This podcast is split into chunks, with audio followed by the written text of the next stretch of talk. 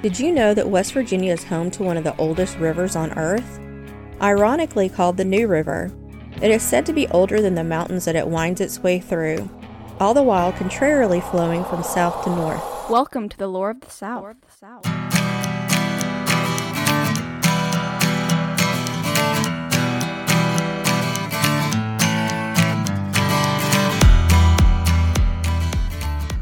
Hey y'all, welcome back to Lore of the South with me, Kelly Cruz.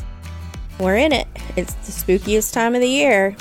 The time of year where paranormal TV is on nearly everyone's watch list, and we're all looking for a good spooky or horror movie to watch.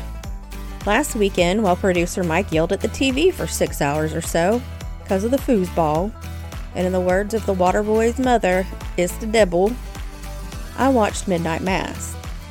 It was a slow burner for sure, Took about four episodes to get into it, and I will admit, I kind of figured out what was going on before the characters did, but I won't spoil it for anyone else. It was worth a watch. Just be forewarned, it's pretty dark themed, contains religious hysteria, and gets downright bloody towards the end. So, on with our spooky season episode. I put a post out on social media asking if you all would like a murder mystery or a ghost story. Well, overwhelmingly, I got the answer why not both? Y'all thought y'all might trip me up, huh? But I got y'all. And I only had to go to the border state of West Virginia to do so. Welcome to episode 27 Swearing in a Ghost. Elva Zona Hester was born sometime in 1873 to an unwed mother, which was a big no no back then, named Mary Jane Hester in Greenbrier County, West Virginia.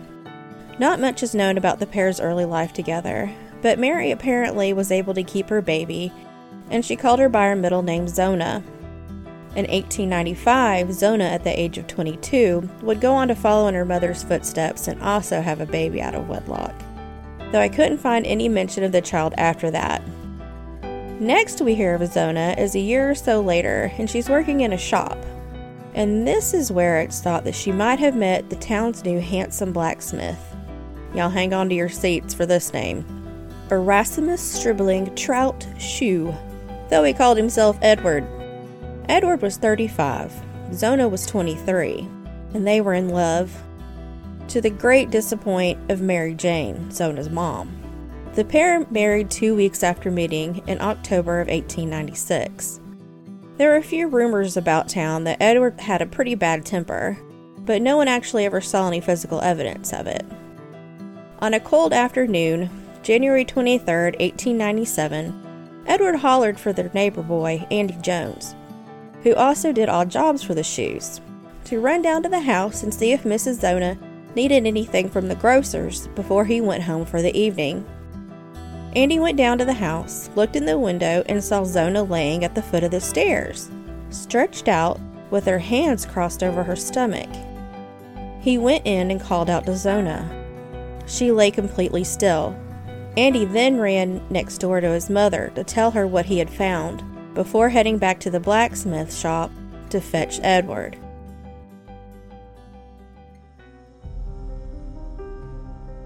She raced home, seeming to be terrified at the thought of his wife might be injured. Dr. Knapp reached the Shue home about an hour later, where he found Edward had moved his wife's body to the upstairs bedroom and he sat at the head of the bed, cradling her. Shue had also washed and prepared Zona's body for burial.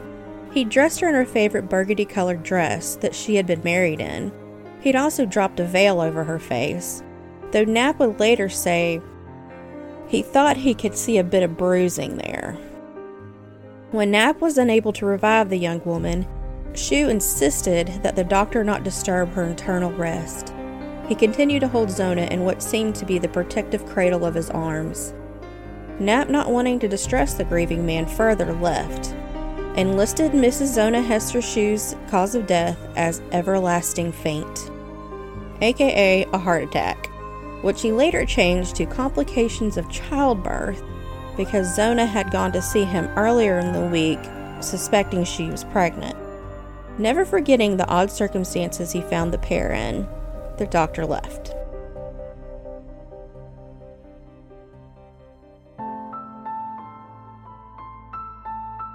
A local carpenter provided the coffin.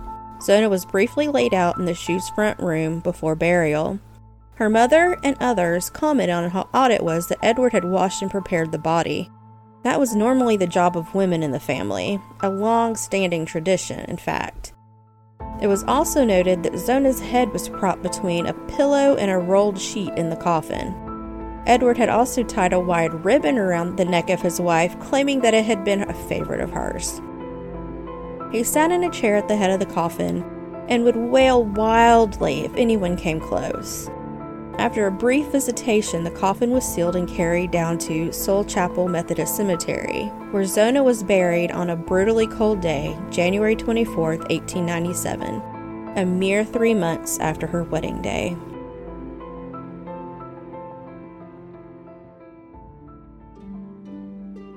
Mary Jane was convinced that her daughter had met with foul play at the hands of Shue.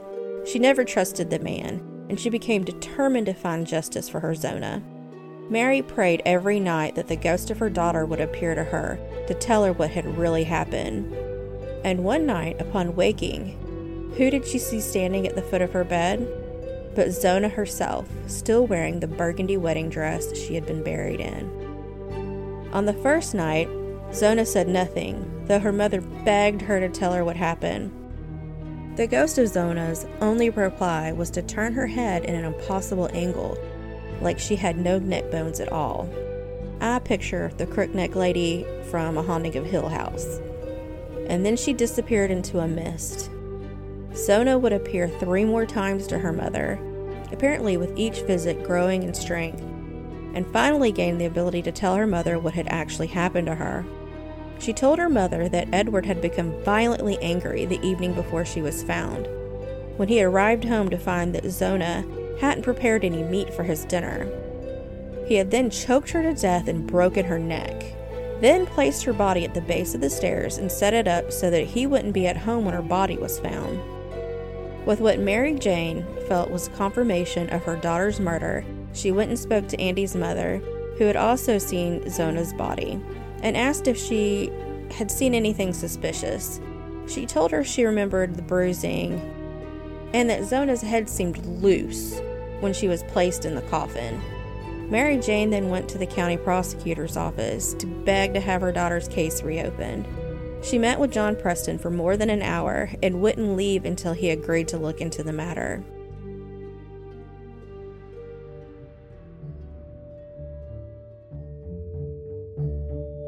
Look into the matter he did. Preston also questioned the neighbor and took notes of Shue's odd and erratic behavior. He then interviewed Dr. Knapp. Knapp also recounted Shue's behavior, how protective he had seemed of the body, how he'd refused to allow the doctor access to determine what might have ultimately led to her demise. Knapp also relayed to Preston that he was sure that he had spotted some bruising around Mrs. Shue's neck but with how distraught Mr. Shue was, he hadn't investigated further. With this new evidence, John Preston was able to get permission to exhume the body of Elva Zona Hester Shue, a mere 29 days after she was first laid to rest. Her body was carried to a nearby schoolhouse, where a three hour autopsy was performed by Dr. Knapp. Upon examination, he found that her windpipe had been crushed and that the vertebrae in her neck were snapped. There were also large fingerprint shaped bruises that encircled Zona's neck. This was no everlasting fate. She had most definitely been murdered. Preston immediately called for the arrest of Edward Shue, even with only circumstantial evidence, fearing that Shue might be a flight risk.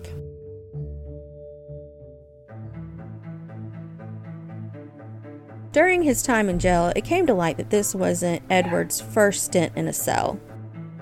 Shue had spent two years in a penitentiary for horse theft. It also became known that Zona, in fact, was his third wife, the first one having divorced him, and the second having also died under mysterious circumstances. I'm going to tell y'all right now how wife 2 died, and we'll see what y'all think. She was helping Shue work on a chimney, he was on the roof building the chimney stack. She was on the ground loading a basket with stones to be hauled up to Edward. when somehow a rock dropped directly onto her head, striking her dead. An awful accident, or was it brutal murder? Shue also began to talk, a lot, while awaiting trial. A fellow prisoner retold a conversation he'd had with Shue. Edward had told his cellmate he was sure to be let go. There was no evidence against him. He also told how Zona was his third wife, and he knew he'd have at least seven before it was all said and done. Does that sound like a grieving widower to you? Preston, building his case, went to a nearby town and interviewed Shue's first wife. She told how he was brutal and how he would beat her mercilessly nearly on a daily basis. Though all of his evidence still seemed circumstantial, Preston felt he had a good enough case to take to court. Between the autopsy, eyewitnesses to Shue's odd behavior at his wife's funeral, the mysterious and bloody death of wife 2, and his known violent temper. One thing Preston didn't plan on introducing into evidence was the testimony of Zona's ghost. The trial began on June 22, 1897. Preston's star witness was Mary Jane Hester, Zona's own mother. Preston never mentioned the ghost, only a mother's intuition and a wanting to find justice for her murdered child. Now, the defense, on the other hand, they tried to make Mary Jane's story into a circus. They tried to make her out to be a hysterically distraught woman, but they failed. Zona's mother kept her composure and told and retold the story of her daughter's spectral visits over the course of those four nights. Upon the adjournment of the jury, the judge instructed them that they must not take into account the testimony of a ghost, but only the evidence provided by the living. The jury reconvened in an hour's time and unanimously found Erasmus Stribling Trout Shue guilty of the murder of his wife. He was sentenced to life in prison. But it doesn't end there. While Shue was being held in the county jail awaiting transport to the pen, some of the local men got together and formed a lynching party. But the sheriff's deputy on duty caught wind of it and hid Shue in the woods, while he talked the would be lynchers down. Shue was soon transported to the state penitentiary in Moundsville, though he only survived a couple of years into his sentence. He died March 14, 1900, in an epidemic that overtook the prison. Today, if you visit Greenbrier County, West Virginia, you might come across a historical marker that was erected in honor of Zona and her ghost. The marker reads Interred in the nearby cemetery Zona Hester Shue. Her death in 1897 was presumed natural until her spirit appeared to her mother to describe how she was killed by her husband Edward. Autopsy on the exhumed body verified the apparition's account. Edward, found guilty of murder, was sentenced to the state prison. Only known case in which testimony from a ghost helped convict a murderer. How was that? Did I do it? Not only a murder mystery, but a murder mystery solved by the ghost of the murder victim herself. I think I nailed it. And my only side note here is sometimes it's a good idea to listen to your mama. Sometimes she does know best. Also, how awesome was Mary Jane, a single mother in the late 1800s who later faced down a county prosecutor to get justice for her daughter, not to mention keeping her cool while being interrogated by a hostile defense. Hope y'all enjoyed this ghostly murder mystery. If you did, how about leaving us a review on Apple Podcast, sharing us with a friend who might like a spooky story now and then, and be sure to follow us on social media for pics to go along with the stories. Just search for Lore of the South on Facebook and Instagram. And if you want to get in touch, you can email the show at loreofthesouth at gmail.com. And with that, we'll talk to y'all later on of the South.